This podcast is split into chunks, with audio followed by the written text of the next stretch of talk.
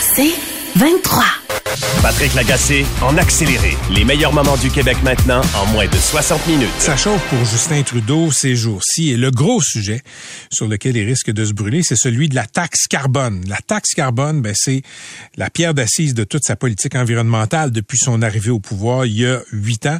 Or, euh, le PM a décidé de faire une exception pour les maritimes. On a décidé de lever la taxe carbone pour le chauffage au mazout dans les provinces de la région des maritimes, des maritimes Nouveau-Brunswick, euh, Nouvelle-Écosse, euh, île du Prince-Édouard, Terre-Neuve, etc. Parce que le mazout est encore très largement utilisé dans cette région-là, ce qui n'est pas le cas pour l'Ontario, pour les provinces de l'Ouest où c'est le gaz naturel qui est utilisé. Rodolphe Osny, hier, nous parlait de tout ça. Et le gaz naturel n'est pas exempté pour le chauffage de la taxe carbone. Disons que ça hurle, et pas juste en Ontario et dans l'Ouest, ça hurle même dans la grande famille libérale avec, oui, oui, des rumeurs de démission. On en parle avec un ancien ministre québécois de l'Environnement, l'actuel chef du Bloc québécois à Ottawa.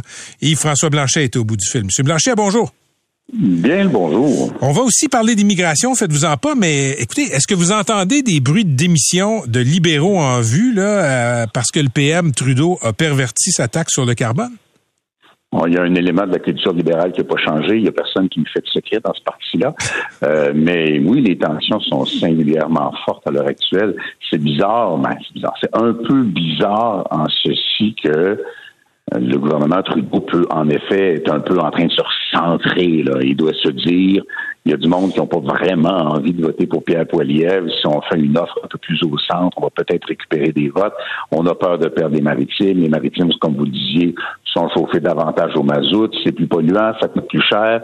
On leur donne un coup de main supplémentaire. Il y en a d'autres qui sont pas contents parce que les conservateurs vont le souffler dans le cou euh, dans l'ouest de l'Ontario puis dans les provinces de l'ouest. Ce qui est très amusant là-dedans, c'est que le Québec a, depuis 1900, pas 1900, depuis 2013, c'est moi qui avais complété la négociation avec la Californie, un système de plafonnement échange des émissions de gaz à effet de serre.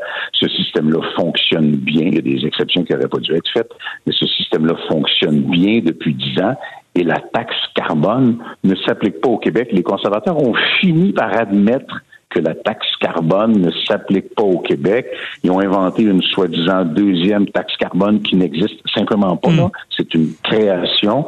Alors là, il y a tout un contexte politique autour de ça, mais le Québec est à l'abri de ça présentement. Mais avez-vous été surpris de voir M. Trudeau reculer, en fait, faire une sorte de, de, de dérogation pour les provinces maritimes euh, avec sa taxe sur le carbone? Ça a surpris même dans sa famille politique. Ouais, mais il ne pouvait plus ne rien faire. Euh, les libéraux sont un peu en détresse à cause d'un certain élan conservateur, surtout dans le Canada. Et puis, je savoir l'air partisan, mais c'est pas mon but. Les Québécois, ils ont le choix entre trois formations politiques. S'ils veulent pas un des deux autres partis, ils peuvent voter pour le bloc. Puis les deux dernières fois, ça a évité une majorité libérale. Tout le monde est bien content de ça aujourd'hui. Mais si tu es un Canadien de n'importe où ailleurs, puis tu considères pas que l'annexe du Parti libéral qui est devenu le NPD est une alternative intéressante, ben t'es pogné, c'est soit les libéraux, soit les conservateurs. Et pour éviter d'échapper trop de votes aux conservateurs, ben le gouvernement Trudeau va essayer d'être un petit peu moins à gauche. Et ça pourrait, pourrait hypothétiquement les aider à pas trop perdre de vote dans les dans les maritimes. On verra bien les résultats de ça. Il y a quelque chose de rationnel dans l'approche du premier ministre Trudeau. Encore une fois, on le regarde, nous, assis dans l'estrade. La taxe carbone ne nous concerne pas sur le principe, mais ça confronte beaucoup euh, les prétentions environnementales des libéraux qui sont dans les faits pas moins pétroliers que les conservateurs et la diatribe conservatrice qui est assez euh, qui est assez démagogique quand même. OK, on va parler d'immigration. J'ai eu vous avez une passe vous avez eu une passe d'armes avec euh, Mark Miller qui est député euh, montréalais qui est aussi ministre là des euh, questions de l'immigration pour le fédéral. Vous avez eu une passe d'armes avec lui. Qu'est-ce qui a mis la table à cet échange de mots à la Chambre des communes? En fait, la passe d'armes était assez modérée parce que on a fait une proposition. Quand on a annoncé qu'on arrivait sur le sujet de l'immigration pour notre journée de l'opposition, où on impose le sujet hmm. et tout le monde est obligé de voter, le monde on dit oh il va y avoir des flémèches au Parlement parce que ça va être sur l'immigration puis tout le monde va se traiter de raciste. on l'a on l'a écrite cette motion là pour qu'elle soit très consensuelle. Parce qu'à partir du maintenant, du moment, pardon, où tant Toronto que la Colombie-Britannique, que l'ensemble du Canada dit nous avons des préoccupations par rapport à notre capacité de recevoir autant de nouveaux arrivants au Canada, Ben là, c'est plus une question de racisme. Donc, on est dédouanés, nous, les Québécois, du fait que si on se pose des questions sur l'immigration, on est forcément xénophobe et raciste. On a amené le débat ailleurs sur la capacité de l'État d'absorber de façon réussie et créer une espèce d'autre de dynamique sur l'immigration réussie, qui n'est pas une question de chiffres, mais qui est une question de est-ce qu'on va avoir des demandeurs de statut de réfugiés qui vont dormir dans les rues de Montréal au mois de janvier? Comme les autres itinérants ou à Toronto ou à Vancouver? Est-ce qu'on va avoir des gens qui vont être au Québec depuis quatre ans qui parleront toujours pas le français? Est-ce qu'on va avoir des médecins qui ont des formations tout à fait adéquates à l'étranger, dont le diplôme n'aura pas été l'objet d'une quelconque forme de reconnaissance ici, puis qui vont, dans la grande tradition, chauffer un taxi? On a l'obligation de réussir l'immigration, puis au Québec, on a le paramètre de plus. L'immigration réussie, c'est une immigration qui donne l'outil premier d'intégration au Québec, incluant au marché de l'emploi c'est-à-dire la connaissance du français. Là, demain, M. Miller est supposé d'annoncer, est-ce que j'ai compris qu'il est censé annoncer de nouvelles cibles euh, d'immigration pour les années à venir? Oui, ça c'est un peu bizarre. Ça crée une, drôle de situation. On s'attend à ce que la motion du Bloc québécois qui dit ben, en fait, le premier ministre nous a dit qu'il allait voter en faveur de la motion du Bloc québécois et la motion du Bloc québécois dit que le fédéral va consulter le Québec, les provinces et les territoires avant d'établir ses nouvelles cibles en immigration. Bon. Aujourd'hui, le ministre Miller dit voici les orientations, mais les chiffres, je vous les donne demain. Les journalistes disent oui, mais ça va être quoi? Je les connais pas encore. Ça, c'est comme quand tu n'as pas fait ton travail de session au cégep. Oui, mais tu vas les rendre publics demain. Si tu sais pas ce que tu vas dire, tu annonceras la date de ton annonce ultérieurement. Puis s'ils votent pour notre motion, ils ne peuvent pas annoncer de cible, même pas pour 2024, sans avoir consulté le Québec les provinces et les territoires. Donc, recule d'un pas, fais tes consultations, puis après ça, on sera d'accord, peut-être pas d'accord, mais au moins il y aura un rapprochement en termes de chiffres. Merci d'avoir été avec nous, M. Blanchet. Je vous souhaite une bonne fin de journée. Merci beaucoup. Au plaisir. C'était Yves-François Blanchet, le chef du Bloc québécois. Patrick Lagacé en accéléré. La semaine passée, on a parlé en ondes au beau-père d'une jeune fille euh, qu'on va surnommer Jeanne pour les besoins de la cause, qui était en fugue d'un centre jeunesse. Elle a été retrouvée depuis, mais euh, je pense que c'est important justement de parler de ces fugues d'adolescentes et d'adolescents parfois qui sont sous la garde de la protection de la jeunesse en centre jeunesse. Il semble que le nombre de fugues a explosé dans les dernières années. C'est ce que rapportait le Devoir au printemps dernier et euh, le Journal de Montréal avait aussi des chiffres aujourd'hui. Semble les intervenants sont, euh, comme dans beaucoup d'autres corps de métier, en, euh, en sous-emploi. Il y a de plus en plus de pénurie d'effectifs et ça a un effet sur la qualité des services. On sait que ces gens-là, les intervenants en centre jeunesse, doivent travailler, créer un lien avec les jeunes pour, euh, disons, les ramener à de meilleurs sentiments, à de meilleurs comportements. Mais s'il y a plus de crises, c'est peut-être parce qu'il y a moins d'intervenants et qui sont moins bien formés. On va parler avec deux personnes dans les prochains instants. Sébastien Pitt est responsable des dossiers de la DPJ et des centres jeunesse pour l'Alliance du personnel professionnel et technique de la santé et des services sociaux. Il a été intervenant en centre jeunesse pendant euh, plusieurs années. Il va réagir euh, aux propos de Pascal, qui est le beau-père de Jeanne, qui est en studio. Pascal, bonjour. Bonjour. On s'était parlé la semaine passée et Jeanne était en fugue. La police semblait pas être, disons, euh, très mobilisée pour retrouver Jeanne. C'est la famille qui l'a retrouvée. Ben disons qu'on euh, oui c'est sa mère et moi qui l'avons retrouvé puis euh, il y avait aussi euh, une amie qui, qui faisait le tour de faisait le tour de la ville où on, où on réside pour la retrouver. Sincèrement ce soir-là on était chanceux. On était chanceux parce que on s'en allait justement à la maison, puis on l'a trouvé à une rue de la maison. Hmm. J'ai, on a tourné sur une rue, on n'était pas supposé, puis on s'est, ça s'est annoncé qu'elle était là. Mais on a été chanceux ce soir-là de la trouver parce que c'est, on était vraiment sur les dernières, les dernières minutes. Là. C'était, c'était pas sa première fugue, je pense. Non, euh, Jeanne est rendue à peu près.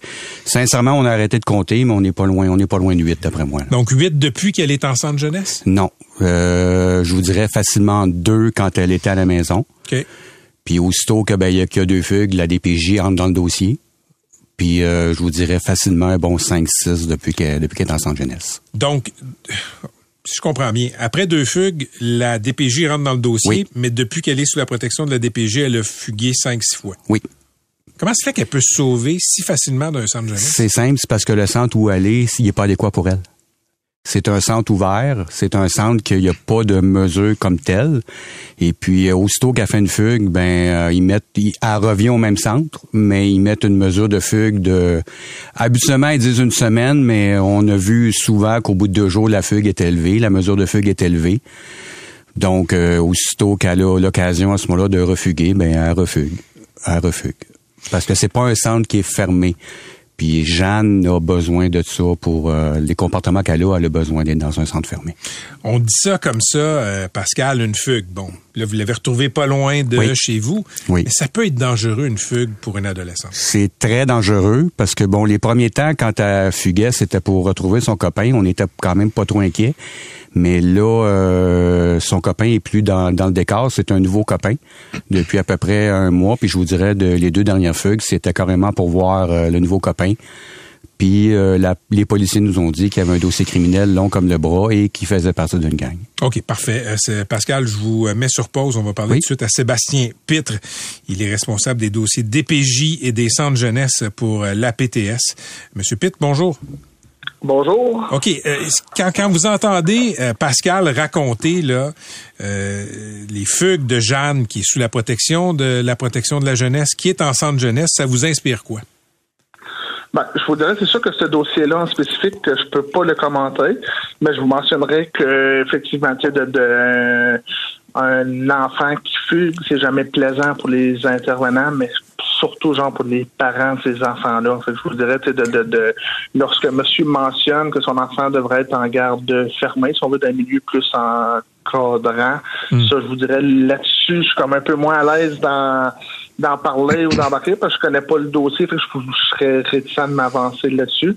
Mais je vous dirais qu'effectivement, une fugue d'un enfant dans un centre dans un centre ouvert, les portes ne sont pas barré, donc l'enfant peut sortir un peu la sa guise. La surveillance souvent est, moindre si, on veut. Mais ce qu'on constate, là, c'était dans les médias de Québécois aujourd'hui, c'est qu'il y a une augmentation importante du nombre de fugues en centre jeunesse. Effectivement. Je vous dirais, comme un peu vous avez mentionné en, en introduction, euh, il y a plusieurs euh, facteurs, si on veut, qui fait que, le nombre a augmenté au cours des dernières années. Il y a un roulement de personnel qui est énorme. Euh, les intervenants souvent ont moins d'expérience. On se retrouve avec des éducateurs spécialisés. Des fois, au lieu d'avoir deux éducateurs sur le plancher ou la présence, on peut en avoir un formé avec un autre qui n'a pas toutes les formations adéquates. Euh, la clientèle aussi, les jeunes, bon, ça change. Euh, bon, au cours des dernières années, on a eu vraiment plus de, de, problématiques de santé mentale au niveau des jeunes. Il y a la sur, il y a la sur euh, la surpopulation aussi des jeunes. On a des lits chauds souvent dans les centres qui fait que avec deux intervenants, si on veut, on a beaucoup plus de jeunes à s'occuper. Ce qui fait en sorte que les intervenants, souvent, ben, dans les derniers mois, dans les dernières années, ben, ils éteignent des feux, ils ont moins de temps clinique, si on veut, avec les enfants. Monsieur Pitre, expliquez aux gens qui nous écoutent, là, c'est quoi le lien entre créer un bon lien entre intervenants et les jeunes en centre jeunesse et la fugue? Parce que le premier réflexe, ça peut être de se dire on barre les portes, les jeunes sortent plus.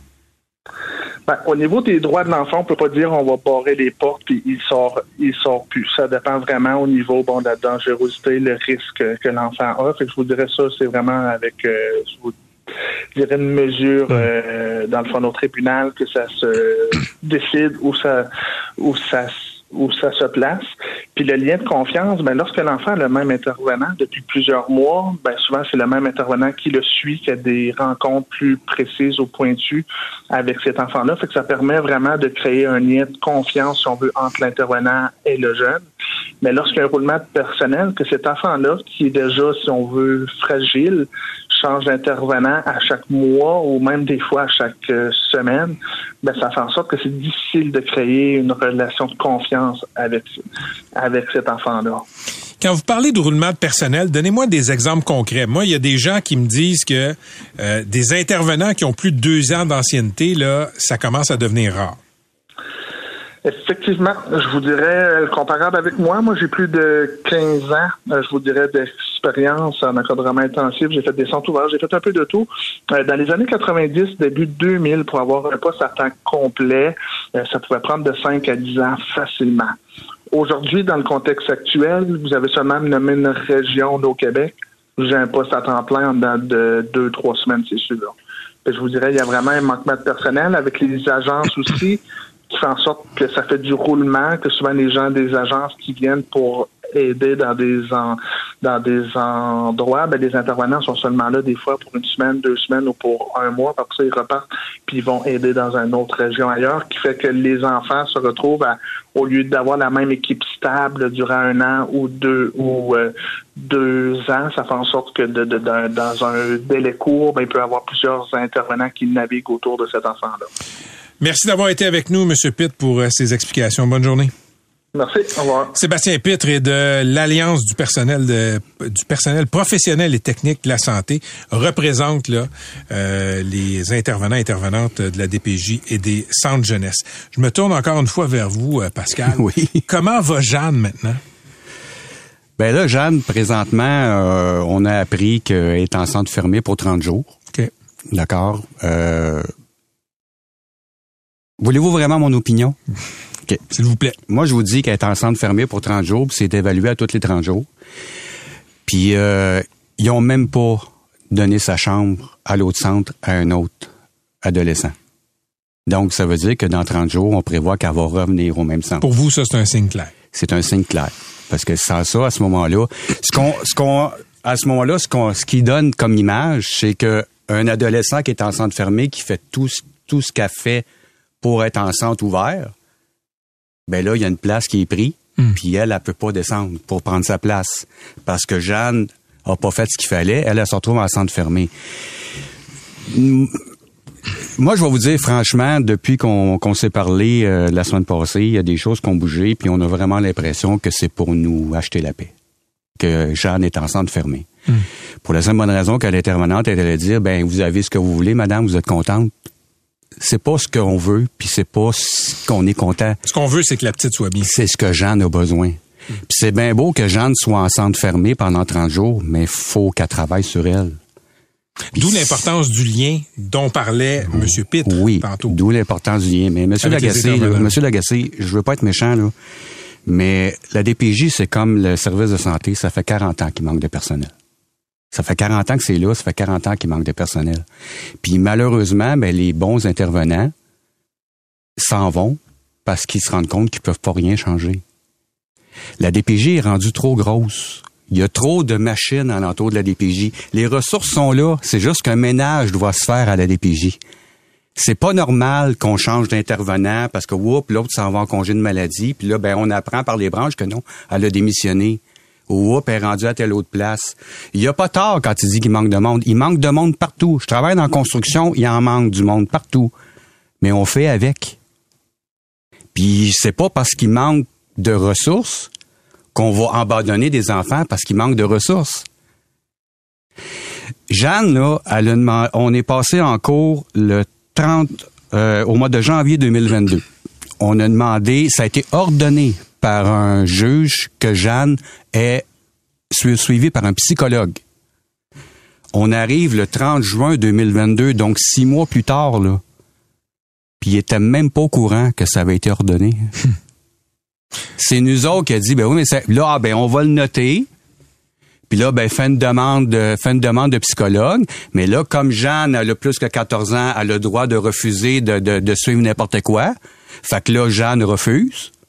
Puis là, ben, on peut pas rien faire, monsieur, madame, on peut pas rien faire. Mais on a perdu six mois, là. Puis six mois dans la vie d'un adolescent, c'est beaucoup pour la remettre, la remettre sur le droit chemin. C'est énorme.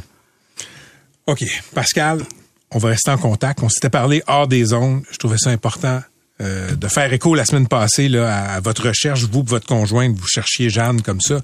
Euh, vous l'avez retrouvée. Je suis content, mais je comprends que le combat est pas fini. C'est loin d'être terminé. votre euh, votre coup de gueule sur la DPJ, c'est pas vous n'êtes pas le premier à le faire. Peut-être qu'un jour il va être entendu. Merci beaucoup. Merci. Merci. Patrick Lagacé en accéléré. Hier, je dirais à partir de 16 h jusqu'à la fin de l'émission à 18h30, euh, ma boîte de messages au 98985 a explosé. Beaucoup d'usagers du REM m'écrivaient pour me dire que leur train était à l'arrêt entre Brossard et Montréal et qui n'avaient aucune information de la part du REM, à savoir Qu'est-ce qui se passe? Quand est-ce qu'on allait les sortir de là? Donc, euh, et ici à l'émission, on essayait de parler à quelqu'un du REM pour avoir des détails. Impossible. Aujourd'hui, le REM est critiqué de toutes parts. Les mairesses de Montréal et de Longueuil, Mesdames Plante et Fournier, ont frotté les oreilles du REM pour ses manques de pour ses communications, disons-le, pourries. Même la ministre des Transports, Mme Guilbeault, a critiqué le REM. On va essayer d'avoir des réponses avec Philippe Batani. Il est premier vice-président affaires publiques, communication et stratégie chez CQP, CDPQ Info. Monsieur Batani, bonjour. Bonjour, Monsieur Lagacé. Première question, Monsieur Batani. Vous étiez où hier quand on vous cherchait?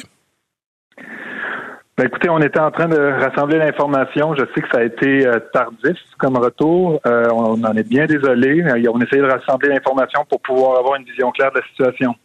Donc, euh, ça a posé un délai. Bien désolé de ça. on va essayer d'être plus rapide la prochaine fois, mais pour hier, c'était simplement pour rassembler l'information sur la situation qu'on traversait. Fait qu'entre 4 heures puis 6 heures et demie hier, vous n'étiez pas capable de vous rendre disponible pour expliquer au monde ce qui se passait. Je dis pas qu'on n'était pas capable de se rendre disponible. Je, je vais vous arrêter juste une seconde. Arrêtez de me parler au on, puis parlez-moi au je, parce que c'est à vous que je pose des questions. OK.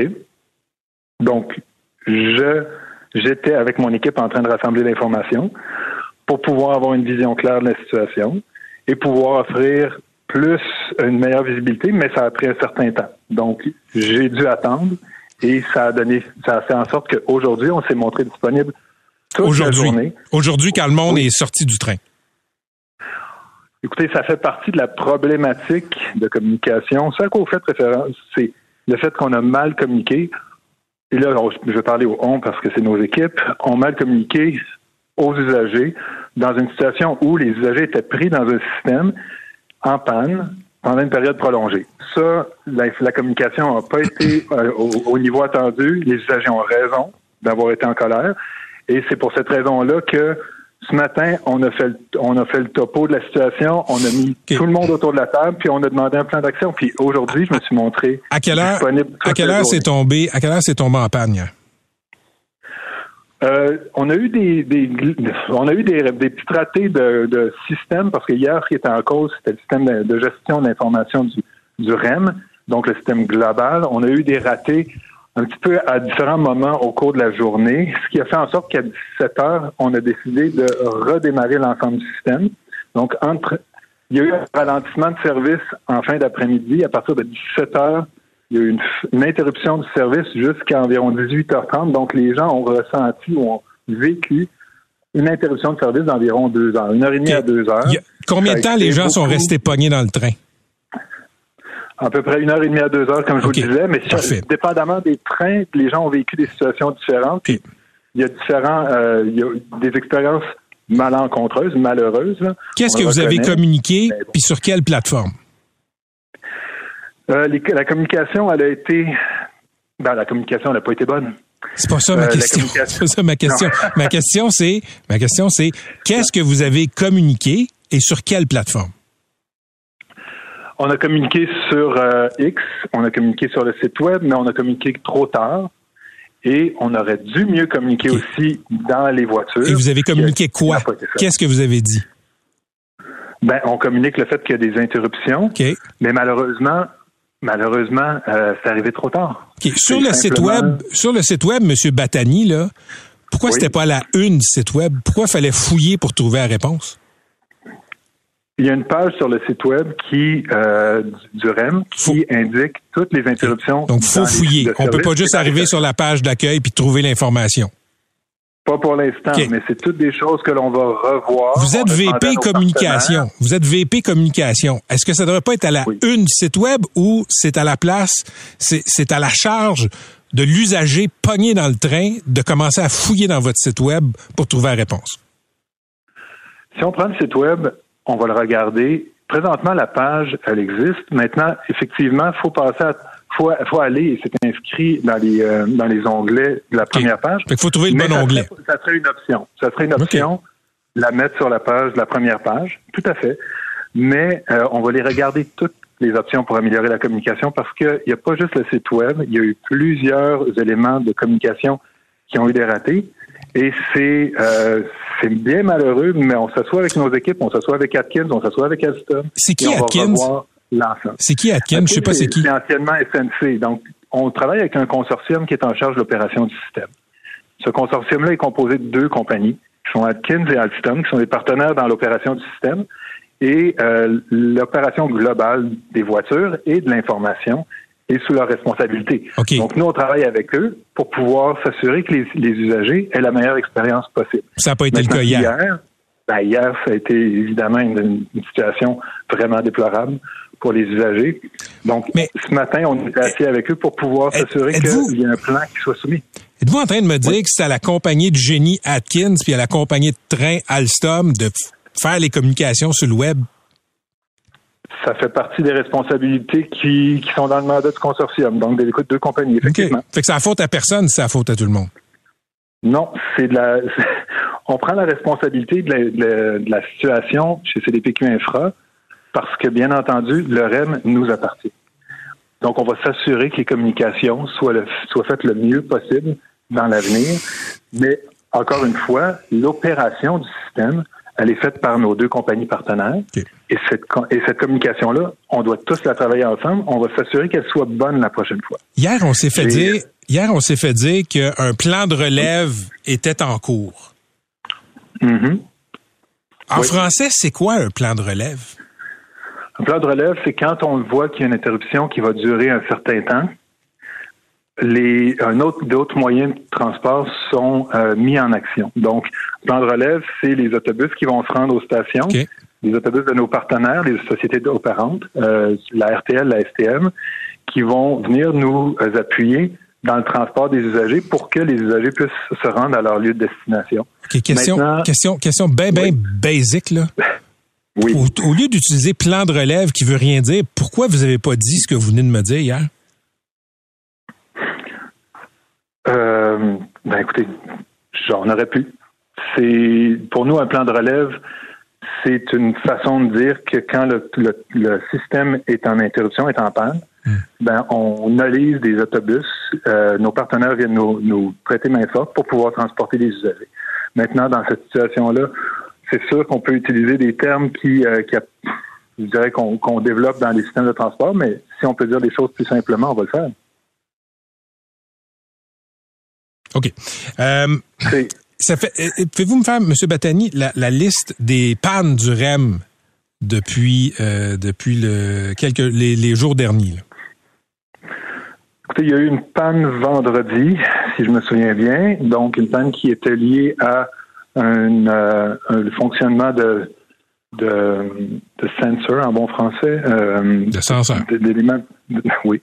Euh, qui, euh, qui, ont, qui ont créé un ralentissement de service.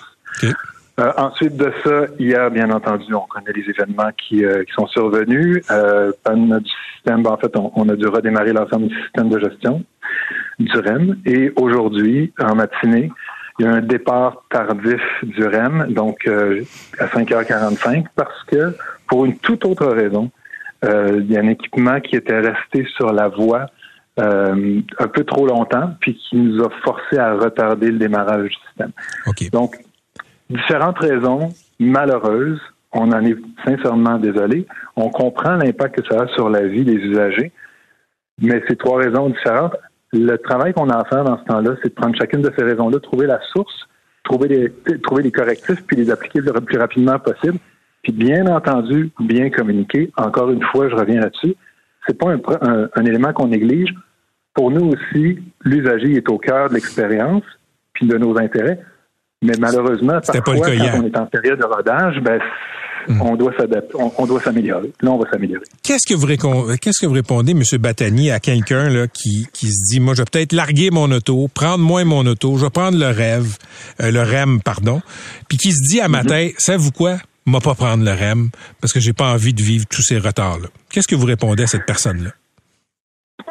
Ben, je lui réponds que notre travail, c'est de fournir le, le, système le plus fiable, puis le plus fréquent et le plus rapide possible de nous faire encore confiance parce que dans, à la suite d'une situation comme ça, je peux vous garantir que toutes les équipes sont mobilisées autour de la situation pour pouvoir la régler, puis qu'elle se reproduise pas ou le moins possible et qu'on puisse mieux communiquer, que les, cette personne-là puisse mieux gérer ses transports. Maintenant, depuis plusieurs semaines, bien entendu, on a rencontré certaines femmes. Bien entendu, ça crée des impacts, puis on le reconnaît. Mais depuis plusieurs semaines, le système a offert un service fréquent, fiable, prévisible, qui fait en sorte que les usagers sont pas pris dans le trafic quand ils prennent le, REM et qui peuvent se transporter rapidement d'un point à l'autre. Donc, je dirais à cette personne-là, faites-nous confiance, on comprend très bien la situation, on met tout ce qui est en notre pouvoir, on fait tout ce qui est en notre pouvoir pour pouvoir aller régler ces situations-là, puis la communication va s'améliorer. Merci d'avoir été avec nous. C'est moi qui vous remercie. C'était Philippe Batani, premier vice-président Affaires publiques, communication, stratégie chez CDPQ Infra. C'est euh, l'organisme qui gère le REM. Patrick Lagacé en accéléré. Catherine, c'est avec beaucoup de plaisir qu'on accueille dans ta chronique Madame Jeannette Bertrand qui présente ces jours-ci la réédition de son autobiographie Ma vie en trois actes. Bonjour Madame Bertrand. Bonjour. Jeannette, euh, j'ai relu cette bio, je l'ai reparcourue avec les notes supplémentaires. Oui. Euh, pourquoi vous avez décidé d'accorder une attention particulière à votre biographie qui avait été faite en 2004? Bon, parce que s'il y a 20 ans, euh, que ce, ça, a été, ça a été lu, mais je pense qu'en ce moment, euh, les jeunes ne savent absolument pas notre histoire, pas la mienne, là, parce que cette histoire-là, ma vie en trois actes, ça a été fait pour raconter l'histoire des femmes, à travers moi qui l'a vécu. Tu sais, il n'y a pas meilleur témoin là que quelqu'un qui l'a vécu. Alors, et, je me suis dit, il faudrait que les jeunes lisent ça, que les, les femmes puis les hommes à Noël qui savent pas quoi donner à leurs adolescents leur disent voici, voici d'où vous venez, d'où vous venez. Moi, ça me fait du bien de relire euh, les passages de votre biographie parce que je me rends compte que oui, on évolue, mais en même temps, il y a des fois peut-être pas tant que ça. Non. Je, je, je me suis longuement questionnée. Il y a un passage euh, où vous parlez que les hommes, à une certaine époque, entre autres votre euh, mari, euh, avaient le monopole des idées. Hein? Il mm-hmm. fallait pas le contredire en public. Ah, il fallait, fallait pas, euh, fallait pas aller à l'envers de ses idées. Pensez-vous que c'est un monde qui a bien évolué? Est-ce que vous pensez que les hommes ont bien évolué avec le temps ou ça existe encore? Mon Dieu, il y en a deux à côté de vous là. Je sais. Puis les deux, les deux euh, font de grands sourires. On, plaide coupable. Ben, c'est que comment, tu sais, pendant 8000 ans, il y a eu 8000 ans de domination des hommes sur la terre, domination des femmes, ok? Et puis là, en 100 ans on change ça. C'est sûr qu'on est, les femmes, on est dur à suivre. On va vite.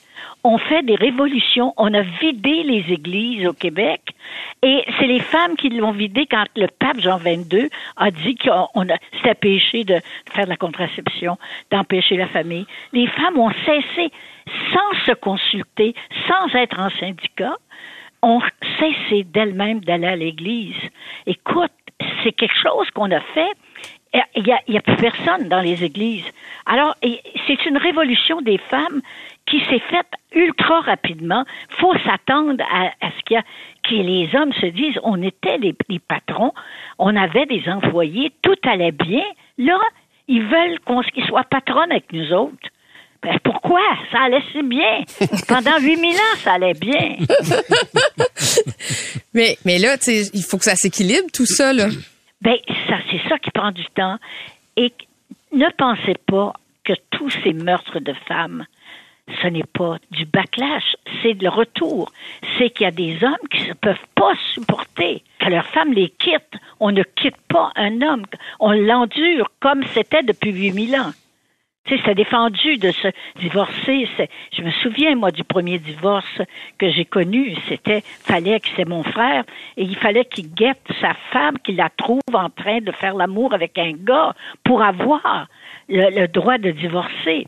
Alors, c'est les, gens abandonnaient, puis ils restaient avec leur, vieille femme, ou les, les femmes restaient avec leurs vieux hommes. Alors, tu sais, c'est, on est allé tellement vite que moi, je trouve que même que les hommes vont vite je trouve. Qu'est-ce que vous voulez dire par là, Jeannette, quand vous dites que les, même les hommes vont vite? Eh, bon, garde, je, fais juste une, constatation. Moi, dans mon temps, c'est les femmes qui avaient les enfants. Nous n'avions pas de pouvoir d'aller à la banque, euh, puis de pouvoir de, de, de, louer un logement sans que notre mari signe. Mm. Euh, ma fille aînée, elle avait deux enfants, elle voulait se séparer. Elle a demandé une ligature. Oui. Et il a, demandé, il a dit, demandez à votre mari. Il a refusé. Wow. Mais ça, c'est ma fille, là. Mm. Tu sais, qui vit encore, là, tu sais, qui est pas, c'est pas, on, je vous parle pas du Moyen Âge. Alors, ce pouvoir des hommes, c'est dur à perdre. Tu sais, comme j'ai dit à la Saint-Jean-Baptiste, tu sais, c'est, c'est, les hommes, ils sont fâchés de descendre du piédestal. C'est dur, ça a l'air, c'est bien dur de descendre de ça. Madame Bertrand, avez-vous des euh, avez-vous des lectrices jeunes? Parce que là il y a eu une génération, la vôtre, une Pas deuxième, beaucoup. une Il y en a troisième. même qui me connaissent pas du tout. Ah oui, vous trouvez? Qu'est-ce qu'il Ah, faudrait faire? Non, pas, pas je trouve qu'ils me le disent. Euh, J'étais à la campagne euh, cet été, puis je vais dans, je vais dans une petite ferme, là. Mhm. Et puis, euh, elle, elle me présente son, son garçon de, de 16 ans. Elle me dit, c'est Jeannette. Il savait pas du tout qui j'étais. Mais alors, pas du tout, pas du tout, pas du tout. C'est pour ça que ce livre-là, d'après moi, il y a des gens qui l'ont pas lu, ben ils le liront, ils le liront. Et puis ceux, les jeunes, euh, et Léa, euh, Léa euh, Clermont-Dion. Clermont-Dion, je dis toujours Dion Clermont parce que je suis dyslexique. Alors je mets toujours les affaires à mauvaise place. Et puis euh, elle dit, il faudrait que ce soit un livre d'école Bien sûr. Elle a raison. parce que c'est notre histoire. Et c'est elle qui a signé votre préface. Il y a elle et il y a Guilla Oui. Lepage. Pourquoi vous les avez choisis? Parce que entre, entre Guilla et moi, il y a une vieille affection. Guilla a été élevé par sa grand-mère. Et dès les- les- on s'est rencontrés très tôt, euh, euh, très- il y a très longtemps, et il, il m'a toujours dit que j'étais sa grand-mère. C'est pas vrai, parce que je peux pas être sa grand-mère. Je, je pourrais être sa mère. Mon fils a le même âge que lui. Mais et- et- il a toujours considéré, parce qu'il a été élevé par sa grand-mère, que je suis comme une, une espèce de, de grand-mère. Et alors, on a beaucoup d'affection tous les deux, l'un pour l'autre. Jeannette, Et Léa, ben, je pense que c'est, c'est, c'est la fille qui va me succéder. Ah oui, ça, on est assez d'accord. Patrick, t'allais dire? euh, ben oui, Léa Clermont-Dion était en entrevue à l'émission hier et euh, elle vous admire beaucoup, euh, d'ailleurs. Euh, Jeannette, dites-moi, euh, quant au sort des femmes au Québec aujourd'hui, qu'est-ce qui vous inquiète le plus? Ah, ce qui, ce, ce qui m'inquiète, c'est que ça va un peu trop vite.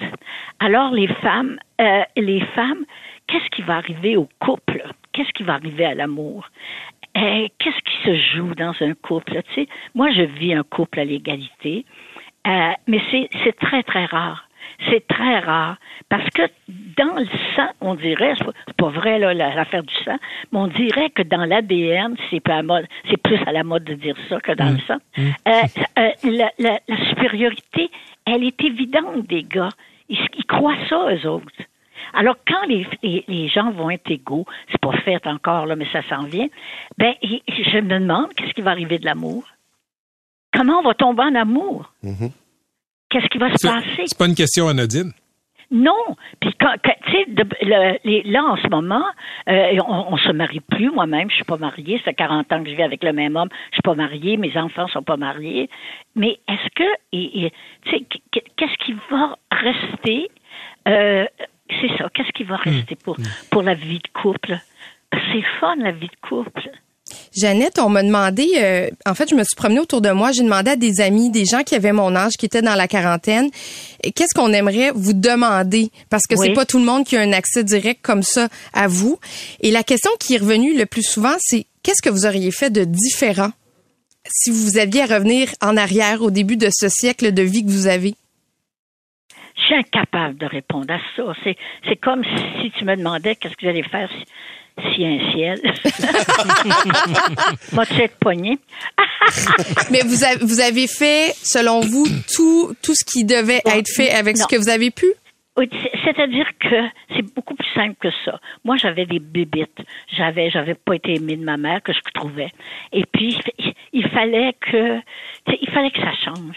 J'ai- subi beaucoup d'injustices dans ma famille, euh, qui était même pas de dire ça à mon père, il aurait pas compris ça du tout. Il aurait dit ben non, fais fille, t'es rien qu'une fille là, tu sais. Puis il aurait dit ça très. Moi, j'adorais mon père, puis c'est un être intelligent, mais il était de son temps. J'étais rien qu'une fille. Alors, tu sais, je me suis battue pour étudier comme mes frères. Je me suis battue pour euh, avoir droit de parole. Je me suis battue. J'ai tout perdu. J'ai perdu mon mari. J'ai perdu parce que, tu sais, ce que les gens ne, ne supportent pas non plus et qui m'inquiète beaucoup, c'est quand les femmes vont faire autant d'argent que les hommes. Effectivement. Puis euh, en, en dernier lieu, parce que c'est la vie, ma vie en trois actes, on se demande le quatrième acte s'en vient? Oui. Vous travaillez là-dessus? Ah, mon Dieu, oui. Je suis, je suis rendue page 90. OK, c'est bon, ça. oui. Bon, Ben, J'espère que je vais vivre assez pour que pour le finir, là.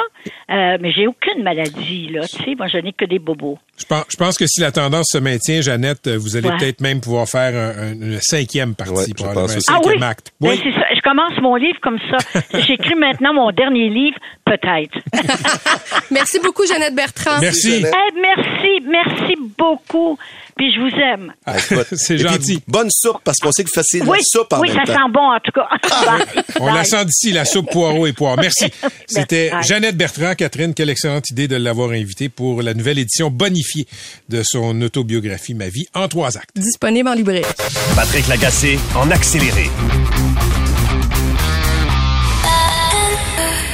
C'est 23.